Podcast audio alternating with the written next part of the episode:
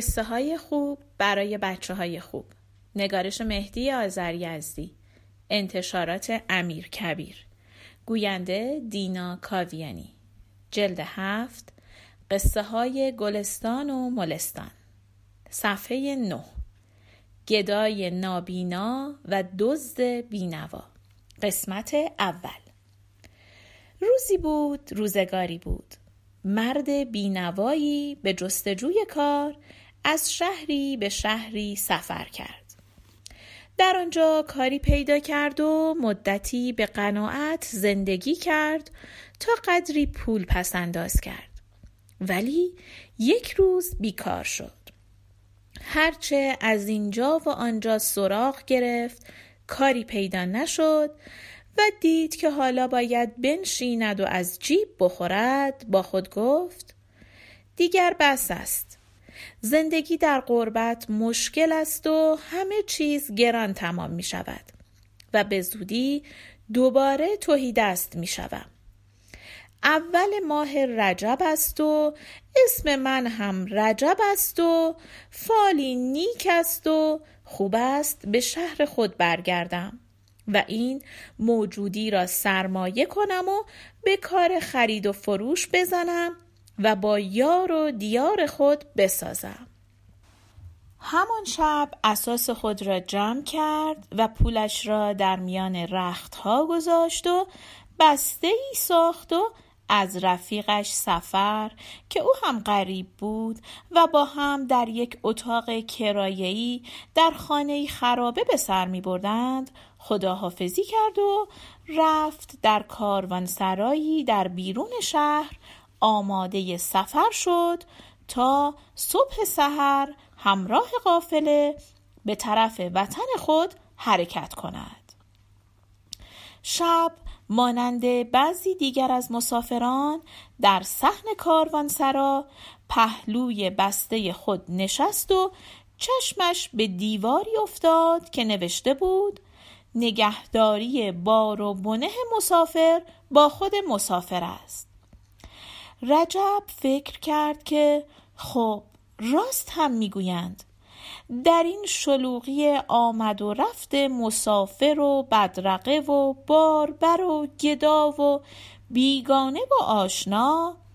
اگر کاروان سرادار چهل تا چشم هم داشته باشد نمی‌تواند همه را بشناسد. دوست هم که مشتری بازار آشفته است. رجب نشسته بود و دیگران را تماشا می کرد. وقتی دید دارد خوابش می‌گیرد بستش را زیر پهلوی خود کشید و بر آن تکیه داد ولی دید که اینطور نمی شود تا سحر نشست برای اینکه بسته خود را نگاهداری کند بندی را که به آن بسته بود به مچ دست خود بست و پهلوی آن دراز کشید و خوابش برد نزدیک سحر که کاروانیان به جنب و جوش افتادند بیدار شد و دید بند بر مچ دستش بسته است اما از خود بسته خبری نیست. دزد بند را بریده بود و بسته را برده بود. چشمهای خود را مالید و بلند شد ایستاد و دید نه خیر خواب نمی بیند بیدار است. و همه داراییش را بردند. حراسان شد و داد و فریاد که آی دزد آی دزد بار مرا بردند پول مرا بردند. من در بسته هزار دینار داشتم. در کاروان سرا را ببندید همه جا را باید بگردم. و بعضی باور نکردند. گفتند ممکن است خودش دزد باشد و می‌خواهد بازار آشفته درست کند. بعضی هم که شب او را دیده بودند و باور می‌کردند کاری از دستشان بر نمی آمد. بسته را دزد برده بود. اگر آن را می‌دیدی می توانستی بگیری. وگرنه هر کسی گرفتار کارهای خودش بود. کاروان سرادار هم که نوشته بود نگهداری بار و بنه مسافر با خود مسافر است. رجب همه بار و بنه مسافران را نگاه کرد و اتاقها و انبار و بالا و پایین را وارسی کرد ولی بسته پیدا نشد. مردم گفتند خب از این چیزها زیاد اتفاق میافتد. حالا زیاد قصه نخور. پول دوباره پیدا می شود و اساس دوباره خریده می شود. برو شکر کن که خودت زیر گاری نرفتی. این پیش آمد هم برای تو درسی شد. بعد از این حواست را جمع می کنی و وقتی پول بیشتری داشتی بهتر آن را نگاهداری می کنی. ما هم در قافله به تو کمک می کنیم تا به شهر خودت برسی. ولی رجب دیگر مسافر نبود.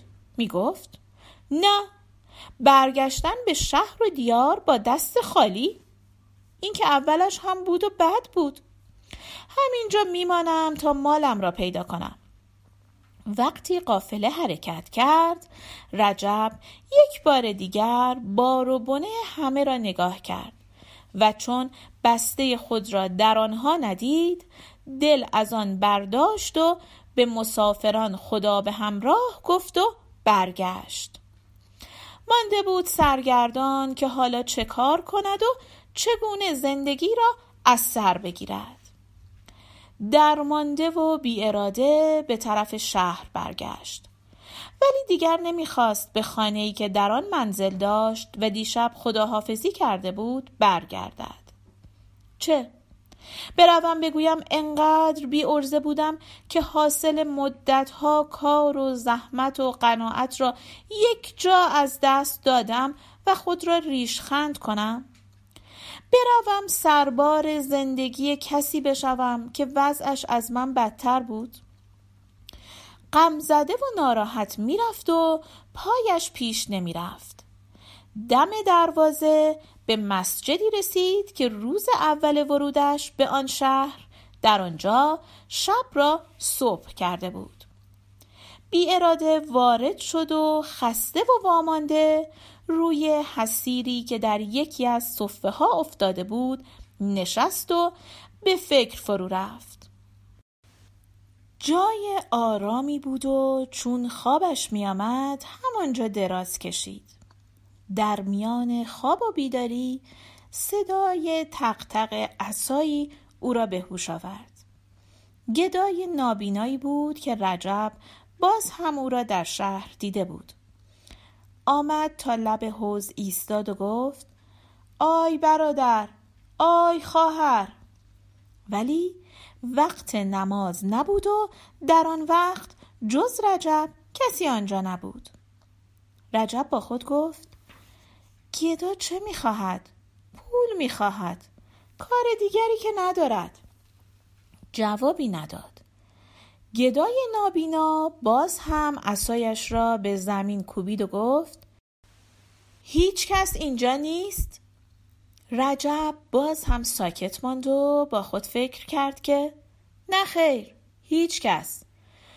رجب هم که هست خودش به یک پول سیاه محتاج است. وقتی گدا دانست هیچ کس در صحن مسجد نیست به طرف شبستان مسجد رفت. در آنجا هم مردم را صدا زد. آی برادرها هیچ کس نیست که راه را به من نشان بدهد؟ و هیچ کس نبود. رجب با خود گفت اینطور که معلوم است گدا اینجا را می‌شناسد. ندیدی چگونه راست راه شبستان را پیش گرفت؟ پس کار دیگری ندارد. گدا وارد شبستان شد و رجب فکر کرد که نمی شود که گدا در این وقت روز که کسی در مسجد نیست شهر و کوچه را بگذارد و برای گدایی به مسجد بیاید. شاید کار دیگری دارد. برخواست که برود و او را یاری کند. رجب به دم در شبستان رسید و دید گدای نابینا باز هم دارد مردم را صدا می‌زند. کیست که اینجا خوابیده است؟ یک مهر نماز به من بدهید. رجب با خود گفت پس بیچاره می‌خواهد نماز بخواند. خوب است بروم کمکش کنم. بی صدا وارد شبستان شد و نزدیک بود که به حرف بیاید و گدا وجود او را احساس کرد. پرسید کیست که نفس می‌کشد و حرف نمی‌زند؟ رجب ترسید و با خود گفت حالا که دعوا داری هر کاری می‌خواهی بکن. نفس را در سینه حبس کرد و کنار ستون بی حرکت ایستاد. گدا قدری راه رفت و خوب گوش داد و صدایی نشنید.